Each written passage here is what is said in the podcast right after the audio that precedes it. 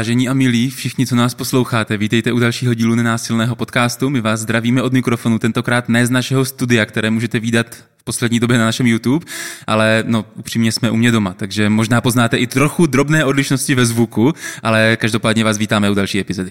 Vítejte, už se na vás moc těšíme. My jsme chtěli tuhle tu sérii, kterou, na které teďka pracujeme, tak nejenom, že jsme chtěli, ale my i věnujeme výchově a vzdělávání a komunikaci a zejména nenásilné komunikaci v těchto kontextech. A, a zároveň pořád jsme podcast, který má být primárně vzdělávací a to, co se nám v této sérii děje, že spíš než, že bychom jako vzdělávali nebo vám říkali nějaké konkrétní techniky, tak eh, spíš se snažíme tak jako sdílet názory, sdílet pohledy, sdílet zkušenosti. Zároveň jsme vybírali hosty, které, kteří mají prostě zkušenosti, kteří nějaký zajímavé věci dělají. A myslím si, že z těch epizod jako spousta inspirace prokápla, aspoň pro mě je jí tam hodně, ale přesto jsme si říkali, že bychom chtěli udělat jednu, protože přece jenom jsme lektoři na konci lektorské sezóny, takže bychom udělali jednu, která bude opravdu jako hardkorově prostě technická, co můžeme dělat, jaký techniky, co vlastně používáme i my, nebo co děláme na těch našich workshopech, kterých teďka bylo vlastně docela dost, tak co se nám osvědčilo. Takže téma by se dalo říct, hele, praxe nenásilné komunikace a tak trochu ne, praxe, kterou můžete dělat každý z vás doma, případně s partnerem, se s kamarádem ve dvojicích, v jednotlivcích. A, a, a, to, a, a když budu ještě konkrétnější, tak vlastně bychom vám chtěli představit tři aktivity, které jsou cvičení, jsou praxí násilné komunikace a zároveň jsou to věci, které my rádi používáme. Pokud jste s námi byli někde na workshopu, tak pravděpodobně jste je zažili, některý z nich minimálně. A, a, a zároveň jsou to věci, které děláme my sami, eh, když si potřebujeme nějakou situaci třeba zpracovat nebo si chceme potrénovat, takže s tím máme nějaké osobní zkušenosti, tak vám chcem pozdílet, jak to vlastně funguje. U každý z těch aktivit a musíme se přiznat, že vybrat ty tři byl docela jako boj, protože soupis původně čítal asi 15, tak eh, byl to jako náročný kurátorský souboj o to, které se dostanou do finálního výběru. U každý z těch aktivit chcem trochu představit, jak funguje, abyste měli případně co následovat. Chcem se taky podívat na to, co si myslíme, že to dělá a jaký efekty to má případně na nás, co, co jsou ty věci, proč se k těm aktivitám vlastně vracíme. A taky se chceme podívat na to, jaký různé varianty ty aktivity mají, protože většina z nich jsou nástroj, který se dá používat jako na víc věcí, než s ním jenom ťukat nebo vrtat jednu dírku, ale prostě podívat se na to, co všechno to dovede. A jsou to věci, které můžete použít buď už jako pravidelnou praxi, že si řeknete, hele, chci trénovat násilnou komunikaci, tak tady máte věci, co můžete dělat denně, týdně, jakkoliv budete chtít. A zároveň jsou to věci, které můžou třeba zpestřit jako partnerský život, nebo prostě když chcete oživit nebo ozvláštnit nějakou konverzaci, která chcete, aby šla třeba víc do hloubky, tak ty věci můžou pomoct. Tam už možná hodně o tom kecáme a můžeme jít rovnou na to. No já možná bych ještě přijal tak přidej, přidej, přidej. Ne, proč jsme tady tu epizodu vlastně zařadili do tady ty série o výchově a vzdělávání, protože nám přijde, že vlastně ty věci jsou, ty aktivity jsou udělatelné i když máte někoho k sobě, když jste vedoucí kroužku, nebo jste prostě učitel, učitelka, nebo jste prostě někdo, kdo má na starosti nějaký jiný lidi. A nepřijde vám divný se bavit o věcech jako prožívání, nebo je to něco, co chcete prostě přinášet a nějak se tím zabývat, tak mám dojem, že tyhle aktivity jsou zároveň, ty, co jsme vybrali, tak jedno z těch kritérií bylo, no jsou docela dobře udělatelný. Takže to bylo jedno z těch kritérií, že se dají zadávat bez nějaký hluboký zkušenosti. Nemusíte být zrovna profesionální lektor nenásilné komunikace, abyste mohli partě lidí říct, hele, pojďme dělat toto. Co bude ta první věc, co budeme dělat? První věc, kterou budeme dělat, je, my už jsme tu několikrát zmiňovali, že často v nenásilné komunikaci používáme kartičky jako pomocníka a jsou to kartičky které jsou tak rozděleny na takový dva balíčky. Jeden balíček je, jsou kartičky s názvama pocitů a druhý balíček jsou kartičky s názvama potřeb. Pokud je vám tohleto rozlišení cizí, tak mrkněte na naší třetí epizodu podcastu. Úplně na začátku jsme, jsme jako říkali, jak se násilná komunikace pracuje s těmahle dvěma oblastma. Um, ty kartičky jsou k dispozici jednak ve fyzické podobě. Můžete si je stáhnout na našem webu, dáme odkaz do popisu epizody. Tam si je můžete jako vytisknout, vystříhat, zalaminovat a, a používat s ním. Používat je přímo jako kartičky. A nebo existuje aplikace, kterou udělal jeden skvělý absolvent jednoho z našich kurzů. A ta se jmenuje NVC kartičky, NVC kartičky, je k dispozici No zase dáme odkaz do popisu epizody. Takže se dá používat i jako apka. Tak to je, to je něco jako podklad, se kterým uh, můžete pracovat a za chvilku prozradíme jak. Hmm. Jedna z těch věcí, jak se, protože mm, jako naši děční posluchači eh, trochu tušíte, že nenásilka se tím prožíváním zabývá a ty dvě oblasti, právě pocity a potřeby, jsou něco, co eh, v těch situacích tam zaměřujeme pozornost, jako tom životě, protože to není úplně zjevné, nejsou to ty slova činy, to, co zachytí kamera, ale to, co se děje u nás. Tak jedna z těch věcí, co s těma kartičkama poměrně často děláme, děláme to vždycky na workshopech. Já si myslím, že nemám jediný workshop asi, kde by se nestala práce s kartičkama, protože tapky přináší tu slovní zásobu. Ale to, co přináší ta slovní zásoba a ty kartičky, je orientace v sobě. Co se mně v té situaci děje, co vlastně, na co jsem případně reagoval, odkud se to vzalo a vůbec to pomáhá nějakým způsobem pro mě aspoň hodně a myslím si, že těm účastníkům si nějak jako utřídit a nějak kategorizovat lehce věci, které jsou jinak strašně komplexní a to je hele, prostě mi to celý nějak sralo. Ale tady se vlastně jako díky těm kartičkám a díky nějaký té práci s něma... Se dá tak, dívat na niance třeba, že Přesně tak, přesně tak. Co k tomu vedlo, hmm. jaký to bylo, co s tím možná chci dělat. No a když půjdu úplně do konkrétní věci, co teda s tím balíčkem kartiček dělat, tak eh, jedna z věcí, kterou občas dělávám, je, že si prostě sednu a řeknu si, tak je večer, tak jaký jsem měl vlastně den. Hmm. A podívám se na to, jaký pocity a jaký potřeby jsem zažíval v tom dní. Normálně si je prostě vyskládám před sebe nebo naklikám v apce, jenom se na to tak mrknu. A to je vlastně všechno, jo? To, to často stačí. Dá se to dělat jednou denně, dá se to dělat jednou týdně, dá se to dělat eh, po nějaký jako významný události, když se třeba od někud vrátím, tak si můžu říct, hele, jaká pro mě byla vlastně ta dovolená. Jaký pocity jsem tam prožíval, jaký potřeby jsem tam prožíval. Takže fakt ta základní použití je taková jako reflektivní metoda, Někdo píše deník, někdo si může vyskládat před sebe kartičky a jenom vlastně zůstat chvilku s tím, jaký pocity a potřeby jsem, jsem prožíval. Tady to, tady to užití kartiček vlastně podporuje ten jeden z těch jako základů vůbec celé nenásilky a to je být nějak napojený sám na sebe a umět nějakým způsobem světu sdílet, jak se vlastně mám. Ale abych to mohl sdílet světu, tak samozřejmě to potřebuji prvně vědět sám, což je jako jedna část a druhá část a tam je to pro mě jako naprosto stěžení cvičení do jako základů a to je prostě ta slovní zásoba kolem toho prožívání, protože jestli něco potkávám dnes a denně a, a často to mám i u sebe, že prostě něco jako zažívám, i vidím jako co, ale jako vlastně to neumím vůbec vyjádřit a já deset let vlastně se pohybuju tady v tom světě a stejně prostě jsou situace, kdy prostě hážu těma kartičkama a řeknu si, jo, to je přesně, to je to slovo, to jsem hledal, prostě a, a něco to dělá, prostě něco to mění s tím, s tím, jak to celý zažívám. Tak eh, a já, já přidám, jako, že, nebo když třeba i si říkám, jo, tak nějakou slovní zásobu už mám, tak stejně, když ty kartičky mám před sebou, tak na mě nějaká z těch kartiček tak jako fakt mrkne, podívá se na mě a řekne, hele, já jsem tady. A mě by třeba nenapadlo, já si třeba, často to, to mám i tak, že si třeba myslím, že nějaká situace pro mě byla o nějaký potřebě, hele, potřeboval jsem si prostě odpočinout. A pak se jako koukám na kartičky a, a tam vidím kartičku jako smysl.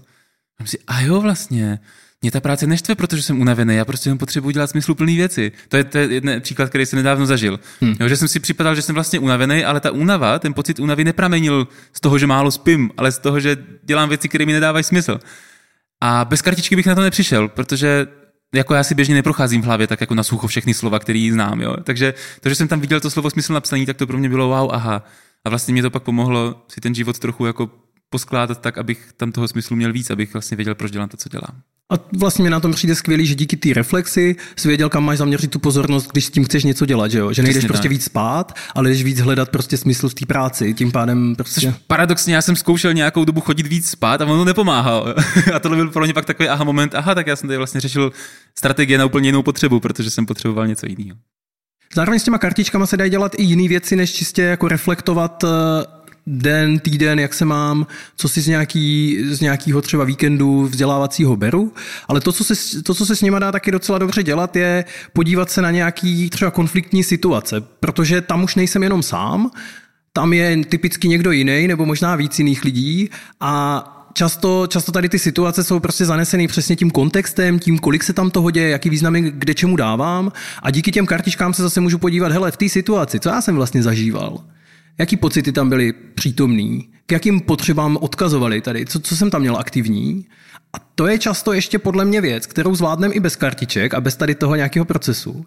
Ale pak je ta těžká věc a to je podívat se na tu druhou stranu, protože tam je ten druhý člověk, který to, co dělá, mu dává naprosto stejný smysl, jak mě to, co dělám já a zažívám. A je vlastně někdy jako velmi užitečný se podívat na tu jeho jako lidskost v tom, hele, tak co asi zažívá on, že ho to vede k tomu, co dělá. Jaký potřeby měl nejspíš aktivní vlastně se z toho často buď objeví nějaký a to je vlastně další užití těch kartiček jako příprava na konverzace budoucí, protože někdy dovedu odhadnout, že nějaká, nějaká konverzace buď bude náročná, nebo nějaká situace je prostě zašmodrchaná. To nemusí být jako nutně konflikt nebo něco takového, jenom to někdy těžký. A a tady ta vlastně, tady to vyskládat si ty, ty, ty jako vnitřní světy. Vyskládat ten, si karty na stůl. Karty na stůl. Je to, je, někdy na workshopech to je fakt vtipný, jak pak ty metafory se objevují. Jako hrát s otevřenými kartami, tak jakože vlastně účastníci to oceňují, když se můžou na toho druhého podívat. A kromě toho, že vidí toho člověka, tak před ním vidí uh, tu jeho reflexi toho, jak se právě teďka má. No takže kdybych to měl úplně jako prakticky, co teda máte udělat? Jo? Řekněme, že zažili jste s někým nepříjemnou divnou situaci, nevíte, co se stalo. Pojďte si to zreflektovat a podívat se na to, hele, jaký pocity a potřeby jsem zažíval já. Vyskládám si na stůl jaký pocity a potřeby v té situaci asi zažíval ten druhý. Vyskládám si to vedle toho na stůl. No a teď, když vidíte jako potřeby vás obou, tak to, co můžete udělat, je třeba začít přemýšlet nad tím, hele, tak co by se dalo udělat pro to, abych se přiblížil naplnění potřeb nás obou, což je jako ta strategie, kam se dá posunout. Když se dá o nějakou budoucí situaci, jo, tak si můžu říct, hele, jak se teďka já cítím okolo toho, co bych vlastně potřeboval od toho rozhovoru, který má proběhnout. Podívám se na druhou stranu, hele, co by ten můj šéf asi tak jako, jak bude asi reagovat? jak se bude asi cítit, když mu budu říkat třeba tuhle tu zpětnou vazbu. Jo? Jaký jeho potřeby budou aktivní. No a zase, když se podívám na to, jaký jeho potřeby budou aktivní, jaký jsou v tom moje, tak už mě to dá nějaký data a když se budu připravovat na ten rozhovor, tak z toho můžu vycházet. Můžu si říct, aha, já vlastně chci, když tomu šéfovi budu říkat, že dávám výpověď, tak já vlastně chci nějakým způsobem pečovat o jeho jako potřebu nebo chci, chci mu naplnit nějakou třeba pocit vděčnosti, jako chci mu dát na jeho vděčnost, aby, aby on v tom cítil nějakou podporu, protože čekám, že to pro ně bude těžký. Například. A k tomu mě vede asi možná poslední použití, který chceme zmínit, a to je s těma kartičkama se dá poměrně slušně pracovat, když se rozhodujete o nějaký věci, protože často stojíme před nějakýma alternativama toho, hele, jako tak co, půjdu do kina nebo půjdu spát, nebo možná půjdu tady do tohohle projektu nebo do jiného, nebo vezmu ho nebo nevezmu. A vlastně někdy nám stačí nějaký racionální vyhodnocení plusů, mínusů a prostě benefit cost a, a jako dobrý, prostě stačí, ale někdy mě přijde, a přijde mi to hodně užitečný, eh, podívat se na to, hele, když bych vybral alternativu jedna, tak eh, jaký potřeby by nejspíš byly naplněný, jako tady, tady v téhle, když by ten svět vypadal takhle. Kdybych vybral tu variantu dva, tak jaký potřeby by byly naplněný a jaký zase naopak bych odložil na chvilku stranou. A mám dojem, že když eh, možná to nenabídne jasné odpovědi, ale minimálně to nabízí velkou jasnost v tom, jako jaký svět můžu očekávat, když vyberu jedna nebo dva, případně když tu volbu já sám nemám, tak co asi tak můžu očekávat, když ta volba bude učiněna za mě.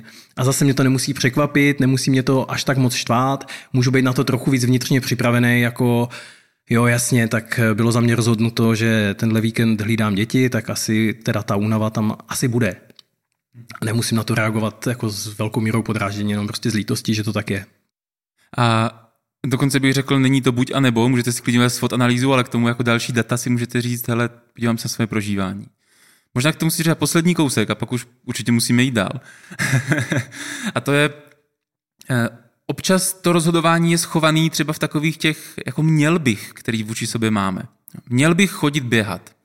Měl bych trávit víc času s dětmi. A to, že to nedělám, mě možná trápí, ale to, v tom je skrytý rozhodnutí, protože Můžete si to představit, že mám v sobě takový dva hlasy. Jo? Jeden hlas říká, měl by strávit víc času s dětmi, ale druhý hlas je takový, který vlastně mi v tom brání, který říká, hele, jsou tady jiné věci, které musíš dělat, než trávit čas s dětmi. A dá se věnovat pozornost oběma těmhle těm hlasům a podívat se na to, hele, jak se cítí a co potřebuje ten hlas, který mi říká, měl bys být s dětma, jak se cítí a co potřebuje ten hlas, který vlastně říká třeba, prostě chceš jít do práce, protože chceš být efektivní, nevím, nevím. A, a, a, a zase je v tom když dokážu pak všechny ty potřeby obejmout, tak často ten nepříjemný měl bych se rozpustí a mnohem líp se mi to transformuje do nějakého chci. Hele, já vlastně chci to dělat takhle. Myslím si, že to pak dává taky jasnost v tom jako jednání v tom světě, Prostě umím o tom, a pak si umím o věci říkat, že jo, prostě když vím, co chci a proč to chci zrovna takhle, tak si pak o to umím říct a tím zvyšuju pravděpodobnost, že to fakt dostanu, nebo že když to nedostanu, tak vím přesně, po který potřebě mám truchlit, protože ta teďka prostě možná nebude naplněna tak, jak bych si přál. A to taky umíme. Jo. To není něco neudělatelného. No takže eh, to bylo hraní si s kartičkama na spoustu různých způsobů, zejména jako reflektivní nástroj. Eh, aktivita číslo dva, kterou vám chcem doporučit, která se teda musí dělat ve dvou, je něco, čemu říkáme diáda. A pokud jste s námi byli na workshopu, tak tohle jste určitě zažili. Pokud jste byli na workshopu s kýmkoliv, kdo dělá nenasilnou komunikaci, tak jste to pravděpodobně zažili. Je to asi jedna z nejrozšířenějších forem, která, která, kterou tahle praxe nabízí. V epizodě s Chrismanem jsme kolem toho rozvedli eh, diskuzi v tom, jak to Chrisman eh, praktikoval právě ze středoškoláky a že to byla právě oblíbená forma, která tam šla. Ehm, někdy o ní říkáme v prostředích, kde si to dovolíme, že to je taková asistovaná meditace, toho, kdy uh, jeden člověk věnuje svoji pozornost druhému a ten druhý uh, má nějaký čas. U nás, nevím, jak se v tom lišíme, já většinou zadávám pět minut, tak uh, pět minut pro jednoho, pět minut pro druhýho, ale samozřejmě to je prostě čistě arbitrární záležitost, můžete si dát, kolik potřebujete. A velmi často, zejména na těch úvodních workshopech, se to tak velmi dobře kombinovat s aktivitou s kartičkama, kdy, kdy ta otázka vlastně může klidně znít, hele, jak se máš právě teď? Jo? Jakoby, jaký pocity, jaký potřeby zažíváš? Jaký tam dáváš ty variace? Já možná bych ještě představil, když by to třeba někdo nezažil, tak ať, ať máme přesný návod, co, co, co teda okay. udělat. Že mi to přijde hezký. Hele, když si chcete dát diádu, sednete si spolu, vymyslíte si otázku. Taková typická otázka je buď, hele, jak se máš teďka, nebo může být reflektivní, jak se směl v posledním týdnu. První kolo můžete si nabrat kartičky, jo? každý se podíváte na pozity a potřeby, naberete si kartičky, ať si to pojmenujete, jak jste se v tom posledním týdnu měli, pak se domluvíte, kdo začne a jeden se zeptá toho druhého, hele Petře, tak jak se směl v posledním týdnu? A Petr dostane přesně pět minut na to, aby o tom mohl povídat, aby s tím mohl zůstat, aby na to mohl vzpomínat, aby mohl s tou otázkou být. Potom nijak nereaguju, ale prostě se vyměníme. To znamená, Petr se zeptá mě, hele, a jak ty se směl v posledním týdnu? A pět minut zase já povídám, mlčím, přemýšlím, proskoumávám tu otázku. No a to je vlastně všecko, jako to, to je ta forma. A spíš než přemýšlet nad tím, jestli to má smysl, pojďte to někdy zkusit a, a uvidíte, uvidíte, jak se vám to projeví. A my o tom, co, co to dělá, si teďka budeme asi povídat trochu víc. Já bych vlastně ještě chtěl doplnit něco k tomu zadání. Přijde mi důležitý, že těch pět minut je fakt pro toho druhýho, že v ideálním světě uh, já jako tvůj parťák v ty diádě prostě jenom vytvářím prostor. To znamená, mlčím, jsem velmi aktivně přítomný, snažím se dobře slyšet, co říkáš, rozhodně se nesnažím na nic doptávat a mým cílem není to pochopit, mým cílem je tomu být svědkem. A já někdy, někdy na workshopu říkám a dokážu to u sebe, to je pro mě v životě jako aktivně užitečný, že do u sebe dokážu najít takový dva módy poslouchání. Jeden je poslouchám s cílem slyšet a druhý je poslouchám s cílem odpovědět. To je takový ten klasický pracovní mód. A tady ta diáda je, jako, až bych řekl, skoro posvátný prostor, kde prosím zkusme jako poslouchat s cílem slyšet. Nemusím dělat nic, ale chci u toho dobře být. Teď nedávno na workshopu mi někdo říkal, jako, že po několika diádách, já jsem si uvědomil, že vlastně já nemusím dělat nic. To je tak uvolňující, po mně se nic nechce, já mám jenom držet hubu a poslouchat. Eh, formulace držet hubu zazněla na teďka pražském víkendu a byl to velký objev. Vlastně, vlastně to bylo něco, co si ta účastnice pak vzala z celého toho víkendu a tohle bylo první cvičení. A bylo to, hele, já vlastně někdy můžu držet hubu. To, to stačí. A je to velký. Je to velký. A, a je to velký, je to zážitek. Eh, to, co to tahle ta diáda umožňuje, kromě teda nějaký reflexe toho, jak jsme se měli v posledním týdnu, tak je to geniální a ultra jednoduchý nástroj na to, jak zkoumat svoje vzorce povídání a svoje vzorce naslouchání. Když nasloucháte, všímejte si, co se ve vás děje a zjistíte, že jsou to miliony věcí. A možná se ve vás děje jako možná vám odbíhají myšlenky jinam. Možná máte chuť se doptat, protože to fakt jako tomu potřebujete rozumět. Ale není to potřeba. Ale vy potřebujete tomu rozumět. Možná máte chuť tomu druhému jako fandit a říct mu, hele jo, to zvládneš. Nebo máte možná chuť mu poradit, protože mluví o něčem, co prostě vy jste teďka zažili a potřebujete mu to říct. A různým lidem se dějí různé věci. A nebo možná prostě posloucháte a nemáte vůbec jako potřebu toho zasahovat. A tohle jsou věci, které jako má smysl o sobě vědět. Protože když v životě naslouchám, tak jako pojďte si všímat toho, jaký jsou ty vaše vzorce, co jste, jak jste vlastně naučení naslouchat. Protože pak s tím můžete pracovat, pak si můžete říct, hele, tohle vlastně chci, to se mi na mě líbí, a pak si můžete říct, hele, tohle vlastně nechci, tohle chci třeba odbourat. Tak uh, diáda, jakožto takhle prázdný prostor, na proskoumávání těchto těch vzorců je úplně geniální tím, jak je jednoduchá. Když se podívám potom na tu druhou stranu, na toho, kdo mluví, tak mně přijde strašně zajímavý se podívat, kolik těch pět minut jako vlastně takový typický zadání, který dávám já, tak je uh, za poslední týden, to znamená 168 hodin a pak máte pět minut, vy spolu žijete jako celý těch 168 hodin a pak mají lidi Sami pět minut. Myslíš, mm, a pak máš pět minut na to, abys tomu druhému řekl, jako jak se teda měl v tom posledním týdnu. A pro někoho je to jakoby nekonečně dlouhý, jo, jakože vlastně za dvě minuty, často už se ti lidi na mě dívají, jako jestli už teda jako cinknu na tu výměnu. A pro někoho to je jako tak, tak škrábnu povrch, ještě jsem vlastně ani o tom v podstatě nezačal povídat. A zase mě to přijde zajímavý do toho, že když se zase vrátím k záměrům jako toho, co chcem trochu trénovat, a to je být napojený na sebe a zároveň to být schopen světu říkat a zároveň, když to někdo říká, tak chci být schopný tomu být přítomný, tak si nemy, jako nezažil jsem žádný jiný cvičení v NVC, ani možná nikde jinde, který tak jako bytostně strašně moc obsahuje všechny tři ty složky, které jsou tam přítomné přesně v tom tanci toho jako života. Tak, no takhle to v životě je. Jako buď to si všimnu věcí a jsem schopný je pojmenovat a, a někdo je schopný je slyšet, anebo jako ne a, a vlastně se můžeme tady v té dovednosti přesně jako všímat si vzorců, který máme, ale hlavně se zdokonalovat v tom, jako jak jsme schopni to pojmenovat. No. A zase ty vzorce u toho povídání můžou být různý. Třeba je pro vás jako velmi snadný mluvit o sobě, o tom, jak se máte. Třeba to děláte poprvé v životě, je to pro vás fakt divný a prostě za minutu nemáte o čem mluvit. Třeba je pro vás strašně těžký vzpomínat na to, co jste vlastně včera dělali.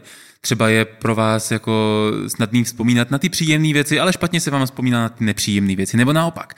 Pamatujete si těch 15 věcí, kdy vás někdo nasral, ale nejste si schopni vzpomenout na jedinou příjemnou věc, která se stala. A tohle všechno jsou věci, které zase má smysl o sobě vědět a třeba je pak jako nějak vyvažovat, harmonizovat a dívat se na ně blíž. Přijde mi naprosto geniální, pokud máte někoho do té diády, ono se to jmenuje diády, protože jsou tam dva, tak eh, to k tomu odkazuje a myslím si, že to funguje velmi dobře jako s parťákama klidně z kurzu, z práce, odkudkoliv.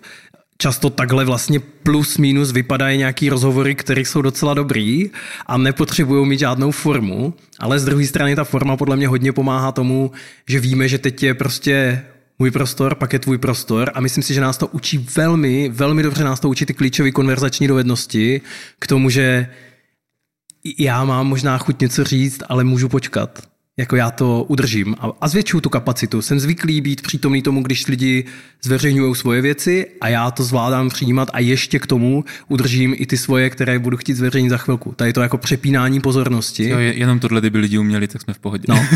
Já to, já to poslední dobou teda, já se jako musím přiznat, že já vlastně i, i na workshopech, i sám k sobě vlastně, ve vztahu k sobě, jdu hodně poslední dobou fakt jako tady k těm úplným základům. Jakože hrabu se v kartičkách. Jo? Já jsem jednu dobu jsem měl takovou jako e, myšlenku už, lektorskou. Už přesně tak, že ty kartičky jsou jako super, jak když přidáš prostě děcka, když si učí jezdit na kole, tak tam přidáš ty boční kolečka, aby to bylo jako bezpečný, tak to jsou ty kartičky, to je to bezpečí, protože jsou opřou tu slovní zásobu. A pak jsem si říkal, no a pak už můžeme jít do toho života, to už pak jako zvládnem. A pak jsou přesně ty momenty, kdy si říkám, no ale bez té kartičky já bych sám sebe neprohlédl. Já bych furt mluvil o tom spánku, přestože to byl smysl. A vracím se k tomu a stejně tak k těm diádám. To, co chci doporučit, je eh, několik párů, které za poslední dobu byly třeba na mých kurzech, tak, eh, tak mám pak zprávu, že si prostě doma dávají diády, že se dávají vědomý prostor na to, aby prostě sdíleli, jak se mají. A dělají jim to hodně hezké věci. Velmi překvapivě, i lidi, kteří spolu žijou třeba 35 let, což je reálný příklad teďka z posledního workshopu, tak po 15 minutách v diádě a v reflexi říkají, že takový rozhovor ještě neměli. A to já chápu, protože to je divný rozhovor, nikdo vám doma nestrukturuje to, kdo zrovna má mluvit a tam na workshopu stojí Petr prostě s časomírou a říká věci, ale přijde mi jako skvělý, že když máš ten zážitek, pak ho můžeš replikovat. A to je to, proč vlastně nabízíme tohle cvičení v tomhle podcastu. Je to tak, já nemám co dodat. Možná fakt bych řekl, pokud jste to nezažili na workshop, pokud jste to zažili na workshopech, tak asi tušíte, do čeho jdete a myslím si, že spíš se vám to asi líbilo, aspoň z toho, co, co na workshopech říkáte. Pokud jste to nezažili na workshopu, hele, zkuste to, dejte tomu šanci, vezměte si, a teďka budu trochu do toho, jaký, jaký to může mít varianty, na poprvé si vezměte ty kartičky. Fakt si pojďte vybrat, jak jste se v tom posledním týdnu měli a nahrabejte si ty pocity a potřeby, ať máte o čem mluvit, ono je to takový nějaký vodítko, který vám pomůže. Je jedna varianta, druhá varianta, hele, můžete to dělat bez kartiček. Je to trochu jiný, můžete si pak všímat rozdílů. Jo. A není to lepší a horší, přesně tak, jak si teďka říkal. Jo. Ale jakože můžete zkusit bez kartiček. Můžete se zaměřovat na minulost, jak se směl v posledním týdnu, jak se směl v posledním roce. Já jsem teďka dělal na konci semestrálního kurzu, jaký jste měli semestr. A zase to byla úplně wow, úplně jiná perspektiva a bylo to pro ty lidi hrozně zajímavý. Teda nevím, jestli hrozně zajímavý. Jako, tak naznačovali, že to bylo fajn někteří. Tak zase abych, Líbil se mi tvůj korektiv. Abych se, to, abych se to nechválil nějak. Eh, můžete se zaměřovat na minulost, můžete se zaměřovat na, na právě teď. Hele, jak se máš právě teď? Jak se máš poslední den? Jo, takže zase je to, je, je to forma, která se dá tímto způsobem přizpůsobovat hodně. A zároveň chci zase nabídnout ještě další otázky k tomu, hele, za co jsi v poslední době vděčný. Je něco, co zejména lidem, který fakt vidí svět hodně v černých barvách a je pro ně těžký, tak vlastně vědomě zaměřit pozornost někam jinam je zajímavý. V těch párech často eh, můžeme, jako nemusíme rovnou reflektovat celý život, to někdy bývá dost náročný, ale můžeme si říct, hele, jaký to je poslední dobou v práci, nebo velmi odvážná otázka, kterou mám moc rád je, hele, jak tě je poslední dobou v našem vztahu? Jo, to jsou, to jsou různé otázky, které vedou někam tu pozornost, tak či onak, ta forma těch diác nese všechny a myslím si, že si najdete takový, který vám sedějí a který jsou pro vás zajímavý zkoumat a když už nic jiného, tak eh, v kartičkách potřeb můžete vždycky nějakou náhodnou vylovit a říct, hele, jak v tobě právě teďka jako žije, nebo jak v poslední dobou v tobě žije tahle potřeba a máte nekonečnou zábavu do konce vašeho života. Já mám ještě dvě varianty, které nejsou už čistá diáda, ale je to hraní, který se dá, dá dělat. Eh, my jsme říkali, že, že tam není žádná reflexe, ona se dá udělat. Dá se to udělat tak, že pět minut mluví Petr, pět minut mluvím já a pak si dáme, hele, co si mě slyšel říkat? A zkusíme si takovou, takový zrcadlo, takovou vracečku. Můžete zkusit, je to možný, je to dobrý i bez, není to nutný. A druhá varianta, kterou chci pojmenovat, můžete se takhle dívat na, na to, jak prožíváte nějaké potřeby. A fakt trochu to je tím losováním, že si můžu vzít balíček kartiček potřebama a zeptat se toho druhého na otázku třeba, hele, kdy jsi naposled prožíval potřebu smyslu fakt hustě naplněnou? My někdy používáme formulaci, když jsi naposled prožíval tuhle tu potřebu naplněnou tak hustě, že by se dala krájet. Pokud znáte rákosnička jako večerníček, za mlhou tak hustou, že by se dala krájet, tak používáme tuhle. A vlastně je to, je to jako se můžeme ptát na to, hele, kdy, jsi tuhle potřebu prožíval, kdy jsi pro, prožíval tuhle jinou potřebu. A můžeme se tím pádem jako zaměřovat konkrétně, kdy jsem se měl nějakým specifickým způsobem, něco taky bývá to moc příjemný, moc zajímavý.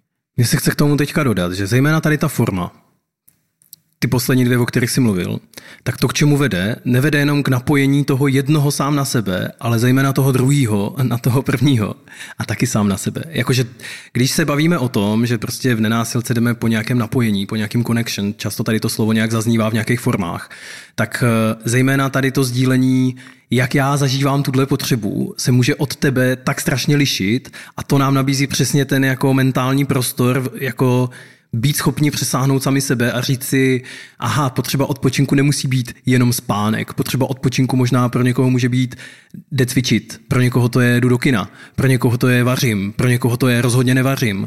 A, a tady, ten, tady ta jako navigace v té věci vlastně strašně dobře pomáhá pak eh, v těch reálných situacích mít tu kapacitu si říct, a jo, teď ono to může vypadat jinak. Tak to byla diáda, jako nějaká druhá forma praxe, kterou můžete doma zkoušet a prosím zkuste. A nejednou, zkuste desetkrát a pak nám dejte vědět, napište nám klidně na mail nebo na Instagram kamkoliv, jaký to bylo a jestli to bylo něčím užitečný. Představíš třetí aktivitu? Třetí aktivita je zase stejně tak, jak diada kartičky, něco, s čím se dá dělat vlastně spousta věcí ať už sám nebo s druhým, tak eh, říkáme i dance floor a to proto, že často tady ta aktivita obsahuje eh, prostě karty, které si můžete rozložit po zemi a po nich šlapat, protože to vede někam vaši pozornost. A to, kam my chceme vést pozornost nejčastěji, to, to, co je v základu nenásilné komunikace, tak určitě pokud jste někdy googlili, četli nebo poslouchali i nás, tak eh, v nenásilce používáme často čtyři kroky, což jsou eh, ty slavné pozorování, pocity, potřeby a prozby. To je, to je ten základ. Ale my často ty dancefloory používáme doplněné ještě o nějaký další karty, které nám přijdou užitečný právě k tomu, k čemu ten dancefloor je udělaný, a to je udělat si jasno v nějaké situaci a trochu se nachystat na to, co sní. Doplníš ty karty? Mhm, určitě můžu. Vlastně čas, nejčastější dance floor, který používáme, ještě možná teda úplně technicky, kdyby to nebylo jasný, Znamená to, že si napíšete nějaký slova na A4, rozložíte si je na zemi před sebou a pak po nich jako šlapete a pokaždé, když jste na nějaký z těch karet, tak mluvíte o tom, co tam je napsaný. To je, jako, to je ten princip. Eh, karty, které používáme kromě pozorování pocity, potřeby, prozby, jsou často eh, a slouží to ke zpracování nějaký vnitřní situace. Je karta eh, taková malá vnitřní bouřka, Protože než začnu nějakou situaci víc zpracovávat, tak se možná potřebuju tak jako vynadávat, vyblinkat ze sebe ty nepříjemné pocity. Prostě to, to, to, co nikam jinam nepatří. Odložit si. Odložit si, tak. Tak to je karta jedna. Karta dva, kterou používáme, jsou interpretace. A karta tři, kterou často používáme, je záměr. A zejména o tom záměru bychom chtěli možná mluvit víc a, a, a, a do, doporučit ho, abyste ho k tomu přidali. No, takže když jenom budu k tomu, jak ta, jak ta forma může vypadat. Jo. Napíšete si vždycky jedno slovo na A4, sedm slov. Malá vnitřní bouřka, pozorování, interpretace, pocity, potřeby, záměr a prozby. No, tohle je pořadí, do kterého jdeme. Rozložíte si z toho takového panáka, který může být prostě postup, nebo můžete si to klidně nějak dát do prostoru, to je jedno. A pak si vzpomenete na nějakou situaci, kterou chcete zpracovávat. No, ale včera jsem se pohádal s mámou a chci se na to víc podívat. Stoupnu si na kartičku malá, vnitřní brouřka a řeknu si, hej ty ta máma mě tak naštvala, jak je to možné, ach jo, mě to fakt se že to musím vůbec řešit, prostě si odložím. Pak jdu o kartičku dál, pozorování. OK, co se v té situaci vlastně stalo? Bavil jsem se s mámou a máma říkala, hele Petře, měl bys raz, dva, tři. Až si to zpracuju pozorování, tak můžu o kartičku dál. Interpretace. Jaký vlastně, jak si tu situaci interpretuju, jaký okolo toho mám myšlenky, co si o tom myslím. Pak jdu o kartičku dál, zpracuju si pocity, jak jsem se cítil v té situaci, jak se cítím teďka. Pak jdu o kartičku dál na potřeby. Ale co bych vlastně potřeboval, co od toho vlastně chci, jak to chci jinak, když, když ne tak, jak se to stalo. Pak jdu na kartičku záměr, o tom budeme mluvit za chvilku víc, jaký já mám záměr s tou situací, co s tím vlastně chci dělat. A potom si stoupnu na kartičku eh, prozby a třeba si sformuluju něco, o co tu mámu chci požádat. Po tomhle panákovi můžete chodit dopředu i dozadu po všech stranách tam, kam zrovna potřebujete a vlastně postupně si takhle jako zpracovávat jednotlivé oblasti toho vnitřního světa, tak abyste si v tom udělali pořádek. To, co mi přijde hodně důležitý, je, že to není lineární proces, že se můžete kdykoliv vrátit zpátky, protože často se stane, že na kartičce to, o co byste stáli u těch potřeb, tak pak se zase jako rozjede trochu vnitřní bouřky, tak prostě si jenom přejdete zpátky, to, k čemu tam ty karty slouží, je, že ten proces děláte vědomě. A přijde mi, tady je fajn, ta aktivita se dá dělat vlastně samostatně, ale vlastně může být hrozně užitečný, když je tam někdo, kdo pro vás vytváří ten prostor. Vlastně zase nepotřebuje být uh, mistr ničeho, prostě jenom rozumí významům těch slov a když uh, na kartičce pocity už pátou minutu hejtujete prostě vašeho šéfa, tak je prostě fajn posunout se k té vnitřní bouři. To, k čemu ten Denslor totiž jako velmi dobře podle mě slouží, tak je zase z, tý, jako z toho maglajzu, z takový ty složitý situace, která je zase plná kontextu, taky trochu jako rozmodelovat a hlavně být si vědomý toho, kde jsem ve zpracovávání ty situace, což nás potom prostě dovede dobře k tomu záměru, o kterém se trochu taky chceme bavit Protože v té situaci je aktivní těch potřeb několik. Některý nejspíš v tu chvíli křičeli o pozornost, protože ať už máma šéf nebo kdokoliv jiný něco dělá nebo říká a to některé ty potřeby jako nemají rády, ty naše, ale pak jsou tam možná ještě jiný,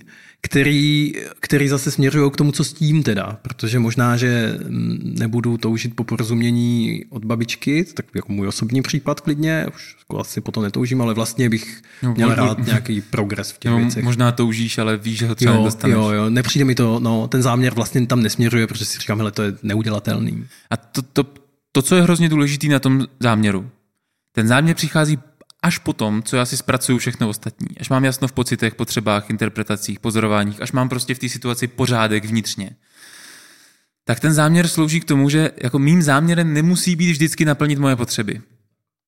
Potřeby tady nejsou od toho, aby byly naplňovaný. Potřeby jsou od toho, abychom o nich věděli, byli s nimi v kontaktu a je to, jsou to data pro naše rozhodování. Ale náš záměr nemusí být o naplnění potřeb. Příklad, který hrozně rád používám, pokud se rozhodnete mít děti, tak pravděpodobně jako velmi vědomně jdete do toho, že některé vaše potřeby budou dlouhodobě nenaplněné, jako třeba potřeba odpočinku, prostoru pro sebe, volného času a tak dále a tak dále. A stejně váš záměr může být, hele, chci dobře vychovat svoje dítě. Přestože jsou aktivní vaše potřeby odpočinku, tak můžete mít jiný záměr, nebo záměr, který naplňuje jiné potřeby, než třeba ty, co jsou úplně nejsilnější nebo nejaktivnější. A já vždycky říkám, že nenásilná komunikace je pro mě cesta k vnitřní svobodě ke, ke kultivování vnitřní svobody. A je to proto, abych já měl, abych byl dostatečně v kontaktu sám se sebou, dokázal těma situacemi procházet, zpracovávat si je tak, abych mohl mít záměry svobodný, abych nebyl jenom vláčený nějakým svým vzorcem nebo očekáváním ostatních, ale abych opravdu se svobodně rozhodoval na základě svých potřeb a pocitů, jaký záměry, co chci ve světě dělat.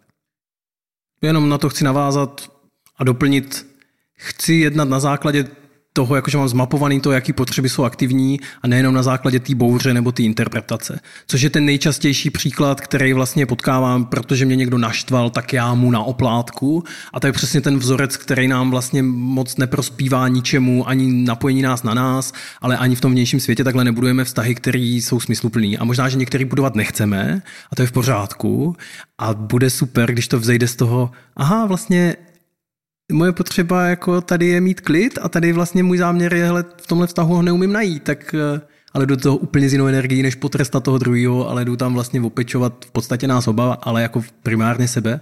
A ta prozba tím pádem nemusí jít jenom k jiným lidem, ale ta prozba může jít často k nám, což teda mně se velmi často stává, že když zpracovávám nějakou tu situaci a udělám si v ní dostatečně jasno, tak nemám prozbu jenom ke světu, ale i k sobě. Že vlastně možná příště, až půjdu na tu návštěvu k babičce, tak vlastně můžu rovnou jako své očekávání toho, do jaký míry to bude vzájemně eh, naplňující rozhovor, můžu jako rovnou korigovat, jo? protože je to jakoby zbytečně naivní a, a vlastně to neodpovídá realitě, tak, tak proč? Když bych měl říct, proč je tenhle ten proces dobrý, tak si takovýho panáka poskákat, zpracovávat si tímhle způsobem situace. Jedna věc, kterou to dělá, je, že to jako externalizuje nějakou součást procesu. Já, když bych to všechno řešil ve své hlavě, tak je to strašně složitý. Já, když jsem v nějaký emoci, v nějaký náročné situaci, tak se mi v té hlavě toho děje hrozně moc. Tady mám nějakou strukturu, po který můžu doslova jako chodit a šlapat a tím pádem mi to jako rozděluje ten složitý vnitřní svět na nějaké části a díky tomu si v tom můžu udělat pořádek.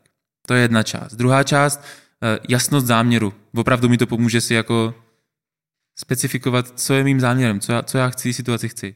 A třetí věc, hele, je to nějaký způsob empatie sám k sobě, nějakého soucitu k sobě, nějakého takového času, který věnuju svý vlastní psychohygieně. A to je hrozně důležitý. Nějaká jako empatie k sobě, nějaký takový, hele, hm, teďka potřebuju, potřebuju trochu opečovat sám sebe. A tahle struktura to umožňuje a jsou to jenom karty na zemi.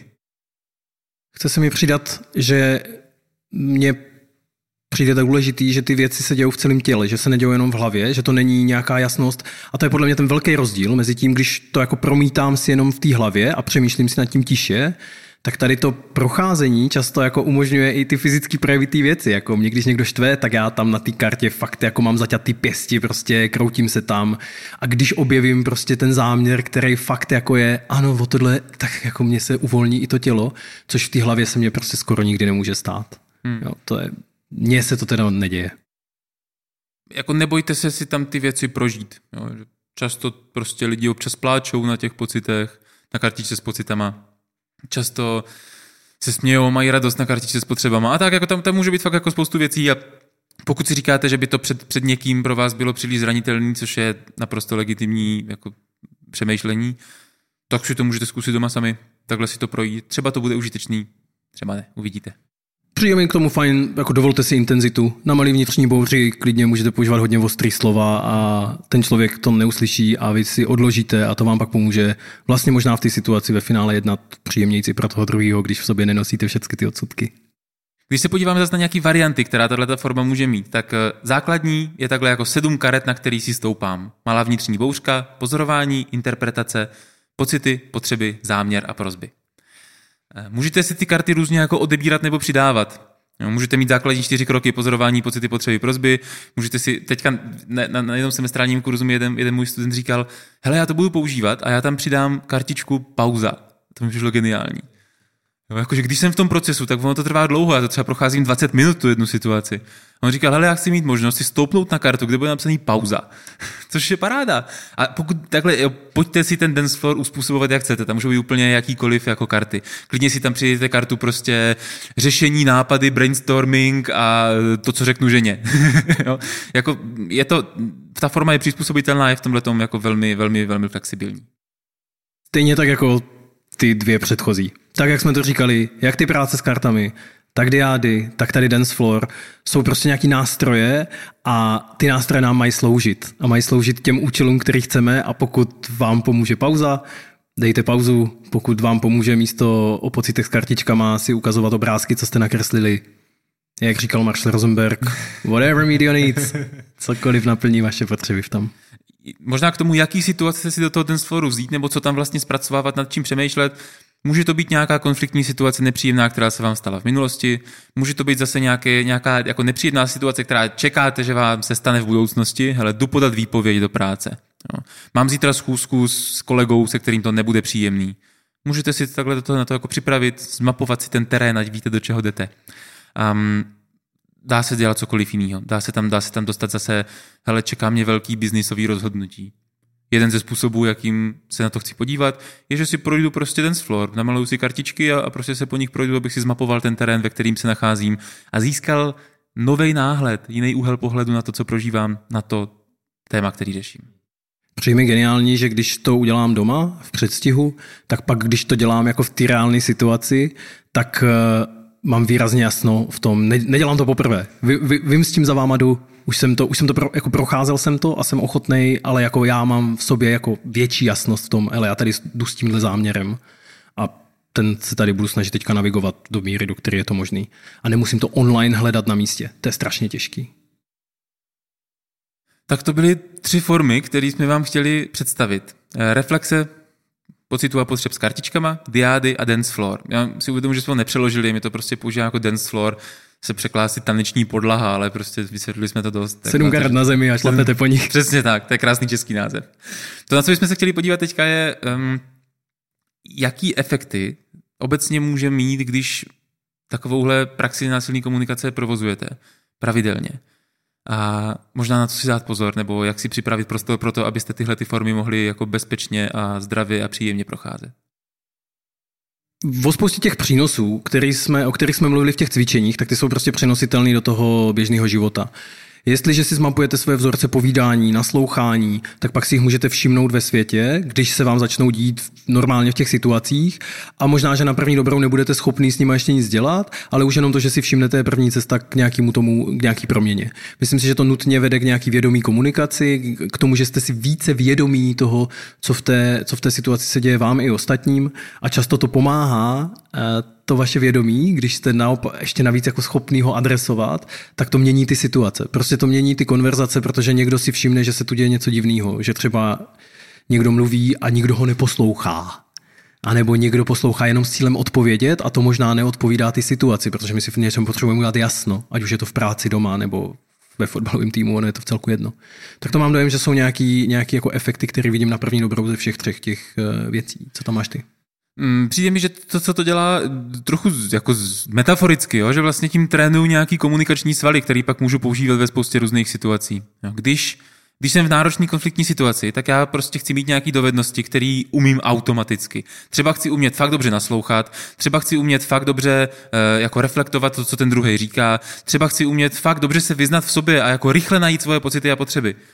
No ale na to potřebuju trénink, protože ta, a, a, ta, ty situace v reálném světě jsou strašně těžký, složitý, komplikovaný, jsem zahlcený a dělá se to všechno těžko.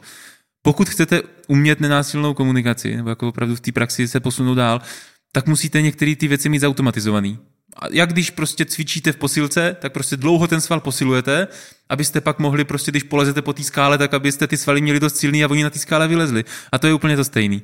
Jo, já prostě, je to taková domácí posilka komunikační, která mě trénuje komunikační svaly a když jsem pak v náročné situaci, tak jsem schopen ty svaly využít, jsem prostě silnější. Mám tělo, který je připravený reagovat efektivně. Mně se tady ta posilovací metafora hodně líbí, samozřejmě, protože chodím do gymu. A my jsme teďka řešili, a myslím si, že to je jako velmi uh, on spot, jako že fakt to tady se hodí, a to je, uh, že i trenér říkal, hele, když jsi zvyklý zvedat jako v té posilovně trochu větší váhy, tak pak se nelámeš pod tím tlakem, že jako víš, že některé věci jsou těžké, ale že to zvládneš.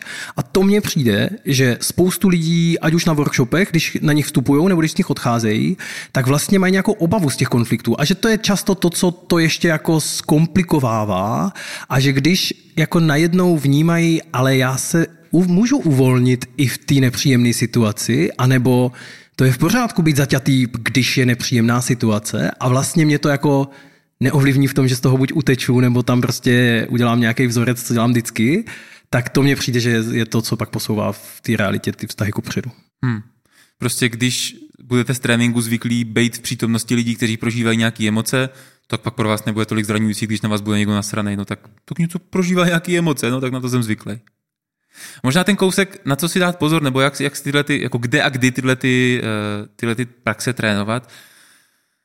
Je to trochu jednoduchý, ale pojďte si na to vytvořit příjemné místo, ve kterým se cítíte dobře, jste v bezpečí. Pojďte si na to vytvořit příjemné podmínky, ať už to je prostě čaj, oříšky, večer s lampičkou, nebo prostě zasedačka v práci, cokoliv, kde vám je dobře. Pojďte si na to vzít dostatek času. No, ať opravdu nemusíte to v půlce přerušovat. Ono jsou to věci, které můžou jít do hloubky, tak ty procesy jako musí proběhnout, musí, musí, musí nějak jako dojít v nás.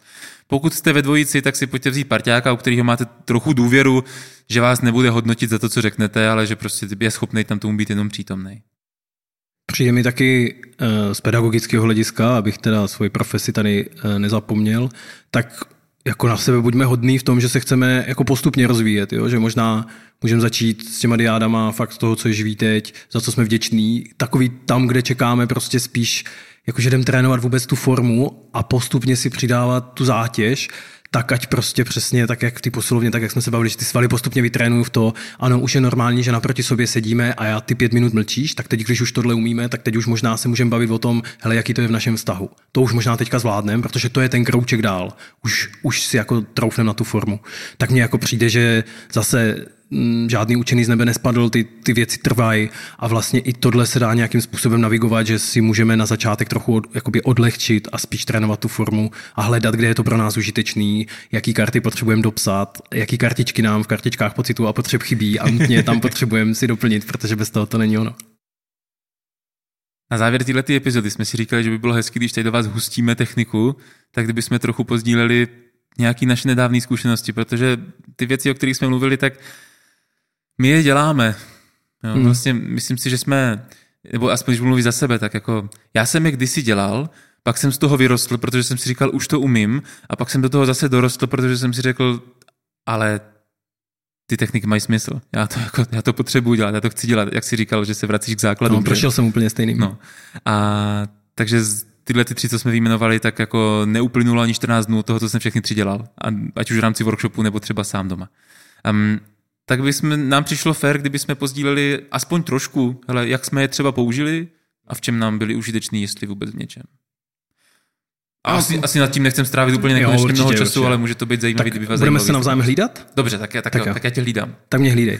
ale já, jestli se, posle, to jsem použil fakt jako v poslední době, je to asi necelý měsíc zpátky, uh, práci právě s tím dancefloorem, kdy na prostě projektu, na kterém pracuji jako 10 let, tak tam různě mění lidi v tom týmu, ale jako jsme tam dlouho a, a vlastně s, s kolegyní, která ten tým vede, tak prostě poslední dobou je to jako už, už to bylo takový, jako že mě to tak celý nějaký štvalo a pak mě jako by štvala ona a pak jsem si z toho odnášel takový, přesně takový ten jako malá vnitřní bouře byl jako velmi jednoduše dostupný mechanismus, přes který se mě vlastně moc nechtělo, protože to mě jako umožňovalo jako se moc tam jako neangažovat a vlastně si říkal, no to je všechno její chyba, protože prostě něco dělá nějak. Zůstávat a obvlastně v té svým obraný kuličce na straně. Přesně tak, přesně tak. Hmm. A, a, víš co, a jako ještě v té, no to je něčí chyba, s tím já nemůžu nic dělat. Jako. Jo, jo, jo. To, to, se mě vlastně netýká. Není to moje zodpovědnost, přesně já jsem tak, to bezbraný. Přesně tak, přesně tak. Oběť. a, a potom mě to začalo štvát, protože mě nebaví moc nosit si tady ty jako kuličky nepříjemná v sobě. Mě to nějak nebaví tady s tím chodit po světě. Tak, eh, tak jsem se zdanceflooroval a uh, musím teda přiznat, že to byl, mělo nějaký jako vnější impuls někoho, kdo umí naslouchat dobře, tak řekl, hej, já nechci s tím něco dělat, tak jako jenom chci říct, že to nevzešlo z nějaký mojí jako úplně interní věci, abych možná v té kulici zůstal díl. Ale ten proces, který jsem si prošlapal a fakt jsem si ho prošlapal, tak to, co to udělalo, je, že to změnilo takový to jako naštvání, takovou tu energii ven a jakože teda prostě ta kolegyně ta pokažená a takhle by to teda ne, nešlo dělat. Tak mě to přeplo do nějaký lítosti, jakože mě je vlastně líto, jaký je ten stav, jak to prostě nějakého toho projektu nebo a, a, moje místo v něm, vlastně to je něco, co v tom bylo pro mě zajímavý téma. A pro mě ten záměr bylo porozumět tomu, jak ona vidí ty věci, protože já jsem si uvědomil, že vůbec nevím, jak ona ty věci vidí, že já jsem vycházel prostě jenom z toho, že to je blbě a tak. A měli jsme hodně náročný rozhovor a je, je, co mě to udělalo, je, že jsem byl ochotný do toho rozhovoru jít, že to nebylo, že bych se mu vyhýbal. A druhá věc je, že jsem byl hodně otevřený tomu, jak ten rozhovor dopadne, protože jsem věděl, co je můj záměr. Můj záměr bylo vědět, jak ona to má, to mě hrozně mě to zajímalo, a sdílet, jak ty věci vnímám já, protože samozřejmě jsem vnímal, že z té druhé strany je to dost podobný. A, a musím říct, že to není uzavřený příběh ve smyslu, a teď žili šťastně až do smrti. Jsme, jsme prostě v procesu, ale myslím, že to byla jako velmi důrazná křižovatka a zajímavá křižovatka v tom, že mám dojem, že teď si jako víc rozumíme, jsme k sobě otevřenější a rozhodně ve mně zmizel ten cucek toho, někdo na světě je pokažený až ve mně, ale je tam, jo, ten člověk to dělá s nějakýma věcma, já vlastně to možná něco vidím jinak a něčemu už teď rozumím, takže vlastně to vidíme stejně, jenom prostě jsme to nebyli schopni a ochotní vidět. Jo. Tak to bylo pro mě zajímavá práce, která mě dovedla k tomu rozhovoru. Tak zvládl to za tři minuty, tak já mám taky tři minuty. Eh, já si říkám, že možná stačí jeden příklad od každého, že jo? A já mám vlastně taky jako velmi, velmi silný příklad, kdy jsem taky používal dance floor. Bylo to nedávno na jednom workshopu, kde jsem, kde jsem si tím procházel kvůli tomu, abych ostatním ukázal, jak se to dělá. jak se to dělá, jako těch způsobů je miliarda, že jo, ale prostě jsem přijde mi fér na, do, do, na workshopu do toho jít jako první, ať, ať prostě ostatní vidí, jak, se, jak to může vypadat. A já jsem totiž zažil takovou situaci, kdy eh, nedávno jsem se přestěhoval, tady teďka jsme v mém novém bytě a zjistil jsem, že mám takového souseda na vedlejším balkóně. Jednoho dne jsem si tak prostě jako seděl na balkóně a načež můj soused, eh, asi v důchodu, teda podle toho, jak to působilo a co říkal, si telefonoval evidentně se synem a jako valil věci prostě od toho, eh, jak eh, Ukrajincům dáváme peníze a oni tady jezdí v těch autech za pět milionů, přesto jak ten Okamura je prostě fakt dobrý typek, jako, jako ten jediný říká rozumné věci, jako rozumíš prostě. A, a takové další věci. A teďka já si nechci pouštět moc do politiky, ale byly to věci tímhle směrem. A hlavně to, co to bylo za věci, to, to bylo za hlášky. Když se podívám na svůj Twitter a přečtu si uh, příspěvky českých elfů, kteří mapují dezinformační weby v Česku, tak to bylo, jak kdybych odškrtával checklist. Jo, prostě jedna za druhou, ty dezinformace, které prostě tam jako, jako byly, tak ten, ten soused prostě jel. A pro mě to bylo, jak kdyby byl v zoo. Já jsem si říkal, do prdele, ty, tyhle ty lidi fakt existují. A tak jsem do toho šel s touhle energií, jakože vlastně plný jako strachu, nasrání a tak.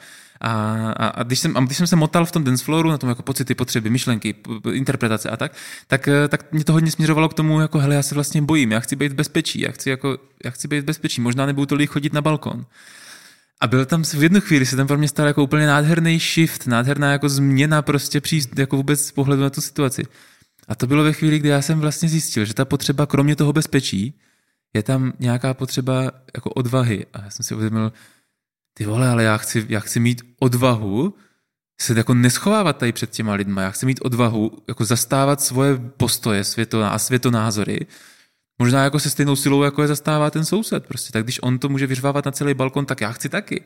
Jo, a vlastně to pro mě bylo hrozně, hrozně cený, že ten můj záměr potom byl, hele, já na tom balkóně prostě budu trávit jakýkoliv čas chci, i když tam bude on i když tam budu třeba zrovna v trenýrkách zalívat kitky, nebo já nevím co. Protože prostě já jsem nějaký a chci si zatím stát. A ty hodnoty, které chceš, tak chceš přinášet do světa. Chci, ano, přesně. Protože když ty hodnoty mám, tak ať je ostatní vidí, díky tomu je třeba můžou sdílet. A, a to, co to pro mě mělo za efekt, bylo jako fakt, že z takového jako skrčeného, ustrašeného prostě panáčka, který si říkal, ty jo, já se fakt bojím mít takového divného souseda, co mi všechno může udělat se ze mě stal jako vlastně hele, dospělý člověk, který si říkal, hej, tak dobrý, tak tady je člověk, který něco dělá, tak já jsem tady a teďka něco dělám já. A byla v tom pro ně obrovská síla a doteďka je v tom obrovská síla, jako já si, já si stojím za tím, že tenhle, tudle, tady jsem zapíchl vlajku, kurva, pardon, tady jsem zapíchl vlajku a tenhle ten prostor prostě budu bránit, jo, ten je můj.